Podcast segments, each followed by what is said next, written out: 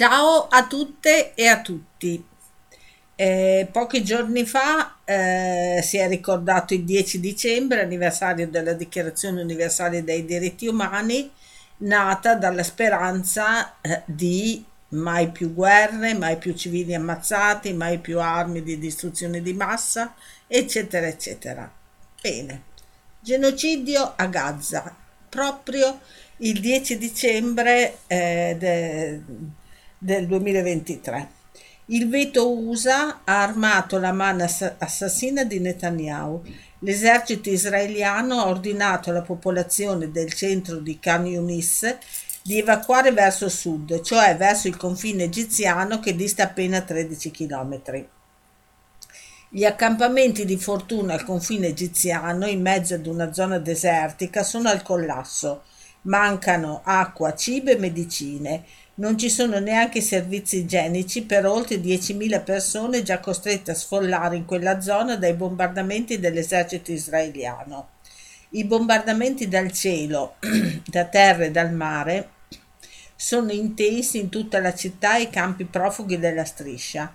Colpite particolarmente Jebalia nel nord, Deir Balat nel centro e Khan Yunis Rafah nel sud. Oltre 250 uccisi e 1200 feriti. Solo l'anniversario della dichiarazione, eh, 10 dicembre.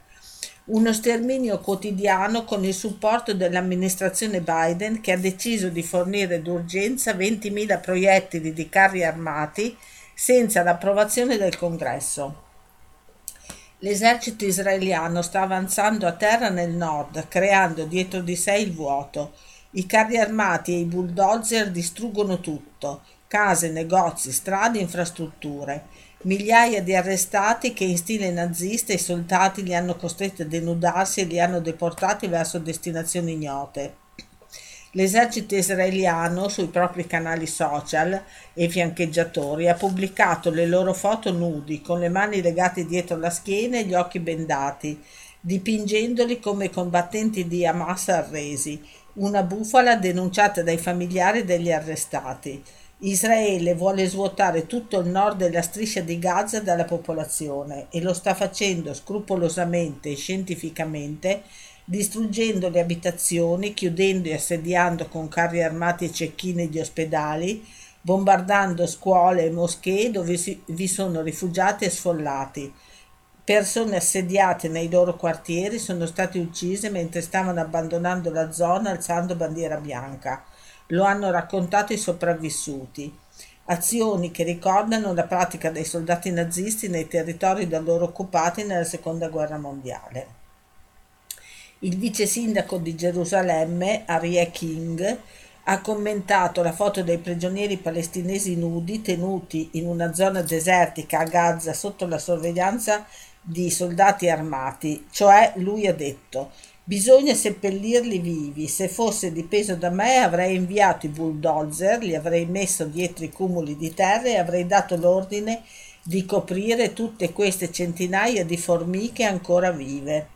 Secondo l'esponente dell'estrema destra israeliana, i palestinesi e gli arabi in generale non sono esseri umani e non sono neanche animali umani, sono dei subumani e vanno trattati di conseguenza.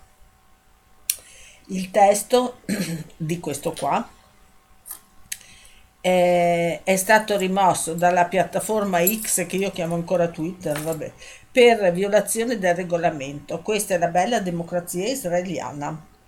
Proteste in Israele dopo l'annuncio dell'uccisione per fuoco amico del soldato prigioniero in mano di Hamas, Baruch.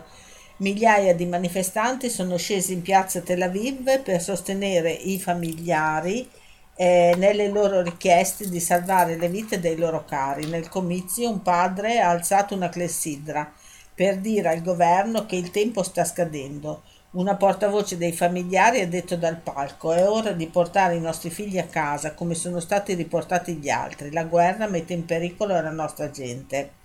La stampa israeliana ha rivelato che durante gli incontri dei familiari con il ministro della guerra e con il consiglio di guerra ci sono state forti critiche all'azione del governo in questa fase del dopo cessato il fuoco.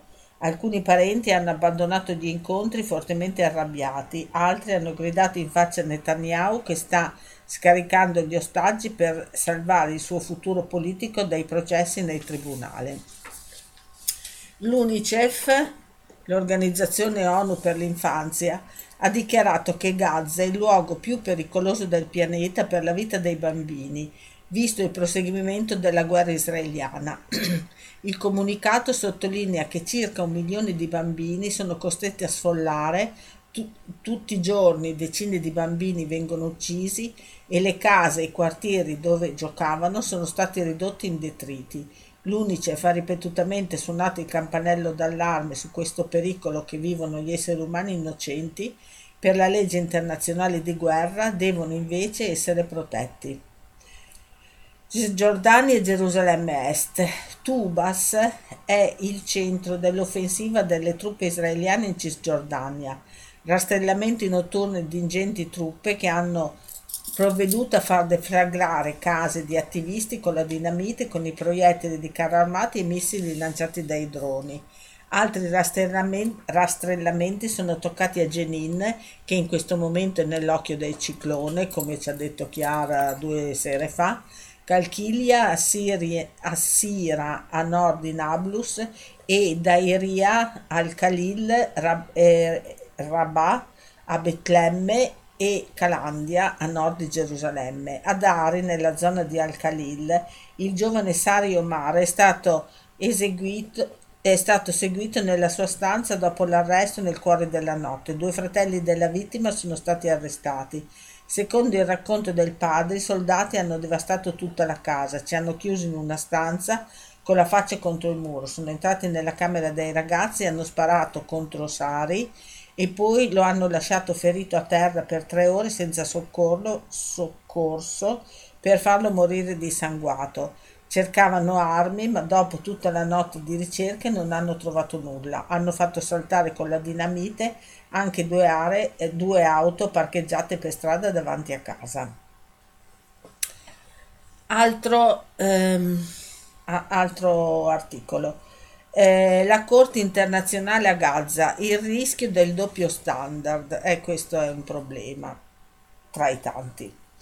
Eh, eppure si muove finalmente il procuratore della Corte Penale Internazionale, il britannico Karim Khan, si è recato in Israele in Cisgiordania dove ha incontrato i parenti delle vittime degli ostaggi israeliani e le massime autorità palestinesi. Nelle sue dichiarazioni Khan è stato molto sugli, su, esplicito sugli attacchi del 7 ottobre. Essi rappresentano uno dei più gravi crimini internazionali che sconvolgono la coscienza dell'umanità. La Corte è pronta a perseguirli. A Gaza i civili devono avere accesso al cibo e all'acqua e hanno bisogno di forniture mediche. I luoghi di abitazione, di culto e di istruzione devono essere protetti e immaginate il dolore per operazioni sui bambini o su chi chiunque altro senza anestesia. Le violazioni del diritto internazionale umanitario da parte di Hamas e degli altri gruppi armati continuano ma la risposta di Israele è soggetta a chiari parametri giuridici che regolano i conflitti armati.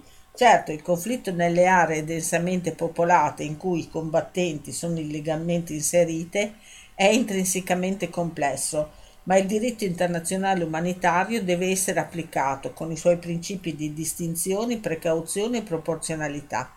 Le forze di difesa israeliane lo sanno e hanno ottimi avvocati.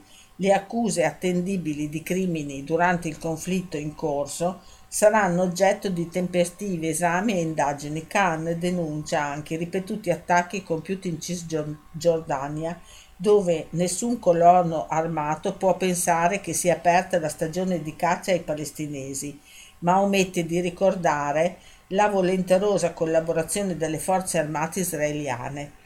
Ricorda piuttosto che Israele, come potenza occupante, ha l'obbligo di indagare su questi crimini, perseguirli e prevenirli. Il procuratore appare molto determinato, eppure la lettura di queste dichiarazioni lascia un senso di inquietudine. Per i palestinesi si usano l'espressione war crime. Eh, per Israele le formulazioni rimangono dubitative o dottative il dovere di rispettare il diritto internazionale. Si ha insomma l'impressione che ci sia un doppio registro. L'inquietudine purtroppo aumenta sulla base dell'esperienza degli ultimi anni. Fin dal 2009 la Palestina ha accettato la giurisdizione del Tribunale penale, ma a fronte dell'imponente raccolta di evidenze di crimini di guerra da parte di agenzie indipendenti, come la Commissione Goldstone delle Nazioni Unite relativa a Piombo Fuso, la Corte ad oggi non ha preso nessuna misura effettiva, neppure un ordine di comparizione. Nel 2011 l'allora procuratore Luis Moreno Ocampo, che oggi definisce l'assedio di Gaza un genocidio, ha deciso di non decidere sostenendo che non era chiaro se la Palestina potesse essere considerato uno Stato. Ha chiesto lumi all'Assemblea generale delle Nazioni Unite e a quella degli Stati membri del Tribunale penale, organismi politici, anziché agli organi giurisdizionali della Corte. Nel 2014 la Palestina ha ratificato lo statuto del Tribunale penale, divenendo uno degli Stati membri. Dopo cinque anni la Procura ha concluso le indagini preliminari, rilevando l'evidenza di crimini di guerra a Gaza e in Cisgiordania, ma la procuratrice di allora Fatou Bensouda non ha aperto formalmente il procedimento, sempre per la questione della statualità della Palestina, di cui ora è stata investita la Camera preliminare del Tribunale penale. Perso un altro anno si è arrivati alla decisione che sì, la Palestina è uno Stato, è il suo territorio, eh, su cui il Tribunale penale ha competenza. Consiste in Gaza e Cisgiordania. La procedura è avviata ma dalla nomina di Khan le indagini sono rimaste ferme e comunque sottofinanziate. Nel 2022 alle indagini per la Palestina non era destinata alcuna risorsa, nel 2023 un quinto di quelle previste per l'Ucraina. Oggi Khan dichiara il mio messaggio è stato chiaro, questa è un'indagine attiva e costituisce una priorità per il mio ufficio assicura che quando l'azione è intrapresa dal mio ufficio e condotta sulla base di evidenze oggettive e verificabili che possono reggere all'esame dell'Aula e che quando procediamo abbiamo una prospettiva realistica di condanna. Peccato che lo standard della eh, Realistic Prospect of Conviction introdotta da Khan sia irrealistico per Gaza. In questi casi si indaga preliminarmente a partire da prove indirette allegate da organizzazioni e comitati. Spicca la differenza con il caso di Vladimir Putin e Maria Lvova Belova, incriminati, peraltro gli unici con pelle bianca, con mandato di arresto il 17 marzo 2023 a poco più di un anno dall'aggressione dell'Ucraina. Del resto il Tribunale penale non è nato bene. Sembrava la realizzazione del progetto di pace, attraverso il diritto proposto più di mezzo secolo prima da Hans Kelsen, ma la Corte è sottomessa al Consiglio di sicurezza che può sospendere le iniziative della Procura, articolo 16 del Trattato di Roma, e non aderiscono Stati Uniti, Cina, India, Russia né le altre potenze nucleari, ovviamente compreso Israele, a parte Francia e Regno Unito. In questi due decenni l'azione della Corte è stata marginale, il doppio standard è stato la regola, fino a replicare quella di Danilo Zolo chiamata giustizia dei vincitori. Il massacro di Gaza potrebbe essere l'occasione per, la, eh, per il Tribunale penale di riabilitarsi di divenire un elemento di una nuova stagione per l'istituzione internazionale che i passi intrapresi dal segretario generale Antonio Gutierrez lasciano sperare. Potrebbe. Eh, chi l'ha scritto, che è, che è Luca Baccelli, è docente di filosofia del diritto all'Università di Camerino. La pace è possibile, riconoscere lo Stato di Palestina, un articolo di Flavio Lotti e di Marco Mascia. Sempre 10 dicembre, anniversario della dichiarazione. È urgente fermare la carneficina a Gaza, fermare ogni altro spargimento di sangue in Palestina e Israele, liberare gli ostaggi, costruire una sicurezza duratura sia per il popolo israeliano che per quello palestinese assicurare ai palestinesi la stessa dignità e gli stessi diritti che hanno gli israeliani, realizzare l'aspirazione del popolo palestinese a vivere in un proprio Stato indipendente. È urgente anche mettere fine a tutte le altre guerre che continuano nel Medio Oriente, fermare il traffico di armi e promuovere un vero processo di disarmo nucleare convenzionale nel Medio Oriente, avviare un processo di vero sviluppo sostenibile e di costruzione della fiducia reciproca tra tutti i paesi della regione. Tutto ciò può essere messo in moto accogliendo immediatamente la Palestina come Stato membro delle Nazioni Unite. Il diritto del popolo palestinese all'autodeterminazione e all'indipendenza e il progetto di una soluzione a due stati per il conflitto israelo-palestinese sono stati chiaramente stabiliti dall'Assemblea generale dell'ONU in numerose risoluzioni. Qui fa tutto l'elenco delle risoluzioni del Consiglio di sicurezza delle Nazioni Unite e del parere consultivo della Corte internazionale di giustizia del 9 luglio 2004. A questo si deve aggiungere che lo Stato di Palestina è stato ammesso all'ONU in qualità di Stato osservatore non, non membro con la risoluzione 6719 dell'Assemblea generale del 29 novembre 2012 ed è stato riconosciuto da 139 dei 193 Stati membri delle Nazioni Unite, la stragrande maggioranza. Il Consiglio di sicurezza dell'ONU, con il voto favorevole dei cinque membri permanenti, deve proporre all'Assemblea generale di ammettere immediatamente la Palestina all'ONU come Stato membro e impegnarsi a fornire sostegno politico, operativo e finanziario all'attuazione del piano Due Stati per due popoli. La risoluzione del Consiglio di sicurezza delle Nazioni Unite deve includere i seguenti punti istituzione immediata della Palestina come 194 Stato membro dell'ONU, il rilascio immediato di tutti gli ostaggi a Gaza, il cessate il fuoco permanente, l'invio immediato di tutti gli aiuti umanitari indispensabili, il ritiro dell'esercito israeliano da Gaza la costituzione e l'invio di una forza di pace dell'ONU in Palestina. L'approvazione di questa risoluzione del Consiglio deve essere accompagnata da una paziente quanto intelligente e determinata iniziativa di dialogo politico con tutte le parti. Israeliani e palestinesi devono essere aiutati ad accettare i compromessi necessari. L'Italia può fare molto, ma deve cambiare, smette di essere di parte, assumere un ruolo attivo, propositivo e progettuale. L'Italia deve assumere un'iniziativa politica e deve operare coerentemente affinché venga fatta propria dall'Unione Europea. Per la realizzazione di questa politica l'Italia può contare sul consenso della stragrande maggioranza dei propri cittadini e sull'impegno fattivo di un'ampia rete di gruppi, associazioni, enti locali e regioni eh, eh, attive da più di 30 anni, ricca di relazioni, competenze, progetti e esperienze con entrambi i popoli.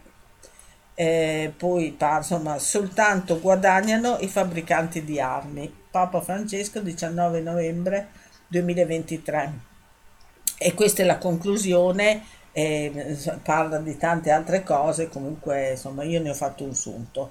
Eh, Flavio Lotti ovviamente è, è, è, fa parte della Fondazione Perugia Assisi per la cultura di pace, Marco Mascia è il Centro per i diritti umani Antonio Pappisca dell'Università di Padova. Allora, Gaza. 25.000 bambini palestinesi sono rimasti orfani. All'ospedale dei martiri di Al-Aqsa, uno dei pochi operativi a Gaza, arrivano sempre tanti bambini. Sono feriti, talvolta gravi, oltre alle disabilità con cui buona parte di loro dovranno convivere per il resto della vita, quanto stanno soffrendo resterà scolpito dentro di loro per sempre. Tanti dovranno crescere da soli, nel migliore dei casi affidati a qualche parente, più probabilmente a un'istituzione, perché sono orfani, hanno perduto padre, madre, spesso anche fratelli e sorelle. sorelle. Di molti bambini che portati qui all'ospedale dei martiri di Al-Aqsa non conosciamo nemmeno i nomi, scriviamo sconosciuti sui loro file finché uno dei loro parenti arrivi e li riconosca, ma non avviene sempre. Spiega il dottor Yunis al-Ajala, Durante i bombardamenti tanti bambini estratti vivi dalle macerie sono stati portati di corsa agli ospedali dai, da, agli ospedali dai soccorritori e ora è difficile identificarli. I piccoli perciò sono soli e in non pochi casi non sanno ancora che la loro famiglia non c'è più. Secondo il rapporto dell'ONG Euromed Human Rights Monitor con sede in Europa, circa 25.000 bambini di Gaza hanno perduto uno o entrambi i genitori e 640.000 non hanno più una casa. La ONG ritiene che il numero totale dei bambini e ragazzi morti superi 10.000. I corpi di tanti minori non sono stati recuperati dalle macerie. Nel sud di Gaza prosegue l'offensiva israeliana nella città di Khan Yunis, dove i combattenti di Hamas si oppongono con ogni arma disponibile all'avanzata dei mezzi corazzati, causando perdite all'avversario. Ieri dieci soldati israeliani sono stati uccisi.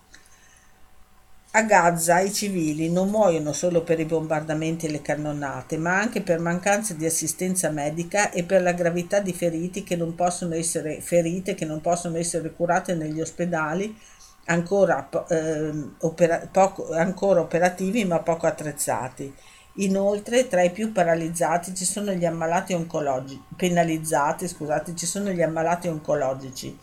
Ieri su, io lo chiamo ancora Twitter, comunque X, il capo dell'OMS ha denunciato che un paziente è morto in ambulanza mentre veniva trasfor- trasferito e un altro eh, a un altro ospedale a causa di lunghi controlli israeliani.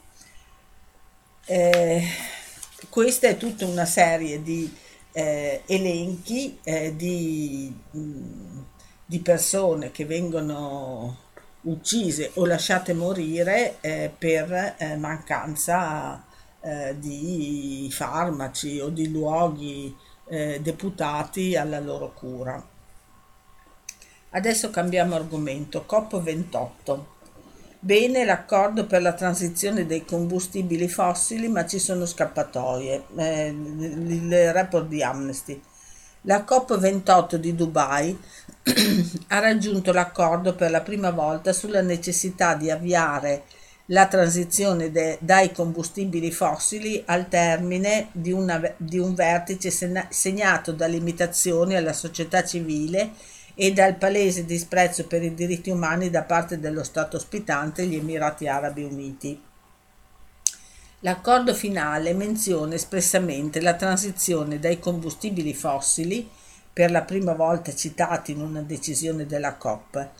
Eh, si riconosce inoltre il loro ruolo come causa della crisi climatica e il danno che stanno arrecando al clima e all'ambiente. C'è un forte segnale che l'uscita dai combustibili fossili sia inevitabile in cammino.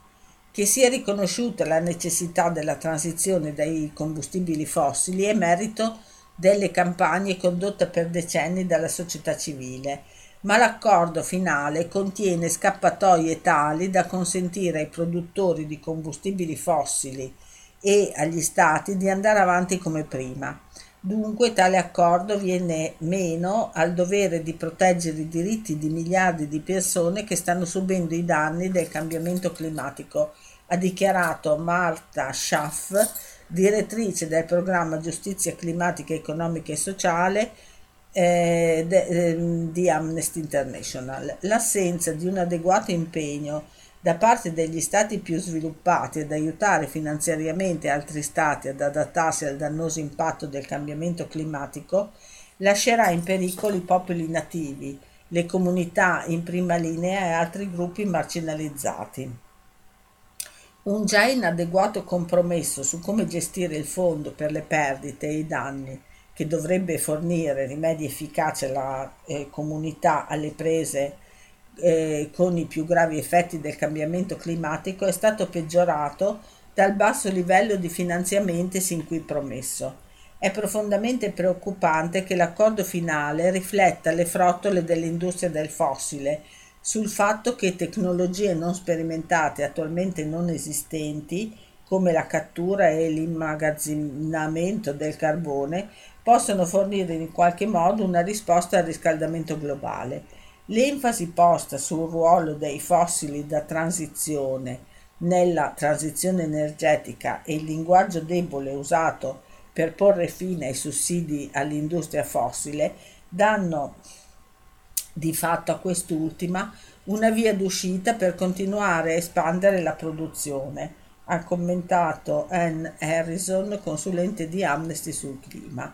La COP28 è stata sporcata dalle limitazioni eh, alla partecipazione civile da un numero mai registrato di lobbisti del fossile presenti a Dubai. Amnesty chiede norme più stringenti in materia di assegnazione dell'organizzazione della COP e la pubblicazione degli accordi sul paese ospitante per garantire il rispetto e la protezione dei diritti umani. L'organizzazione chiede inoltre che siano sviluppati tanto una chiara policy sul conflitto di interesse quanto forti meccanismi di assunzione di responsabilità. La COP28 è stata segnata segnata anche dai doppi standard del governo degli Emirati Arabi Uniti e dal suo disprezzo per i diritti umani, sia dentro che fuori il vertice.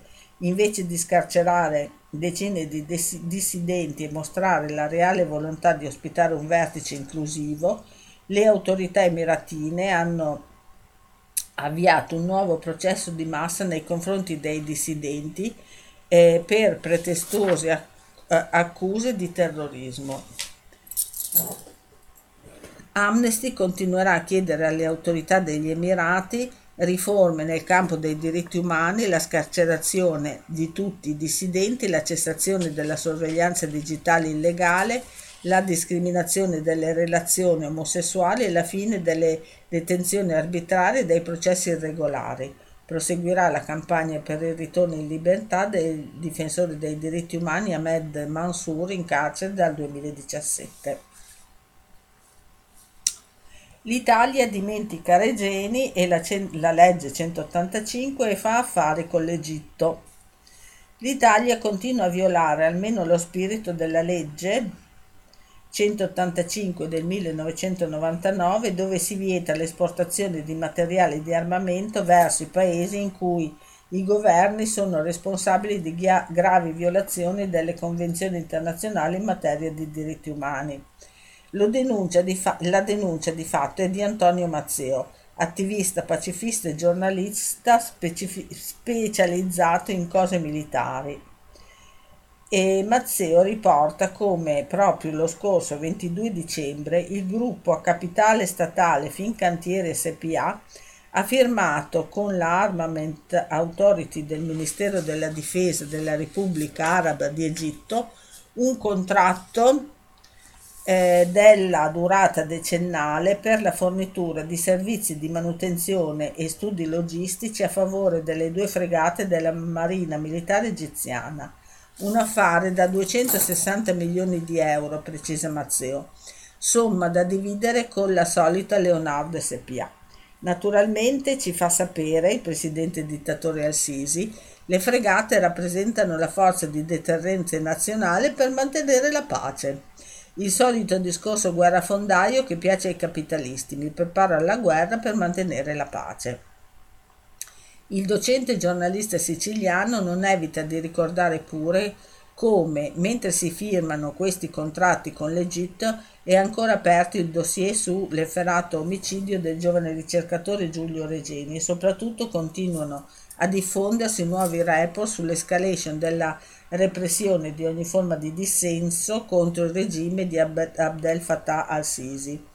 Insomma, quelle violazioni dei diritti umani che con la 185 sono incompatibili. Ma l'Italia fa la scimmietta, non vede, non sente, non parla, però incassa il business business. Cose che Mazzeo ha già raccontato in un recente incontro a Trapani, ospite di Sinistra Libertaria ma la grande stampa nazionale censura sia la notizia delle repressioni dell'amico al-Sisi sia la notizia dei rapporti economici e militari col dittatore egiziano, tutto normale. Noi siamo un paese a democrazia limitata, d'altronde. Eh, l'ultimo, credo, eh, articolo è una cosa che forse ci riguarda più da vicino, cioè tutto ci riguarda da vicino Osservatorio contro la militarizzazione delle scuole e delle università. Studenti e studentesse si sentono orientati alla divisa? Speriamo di no. Ecco perché.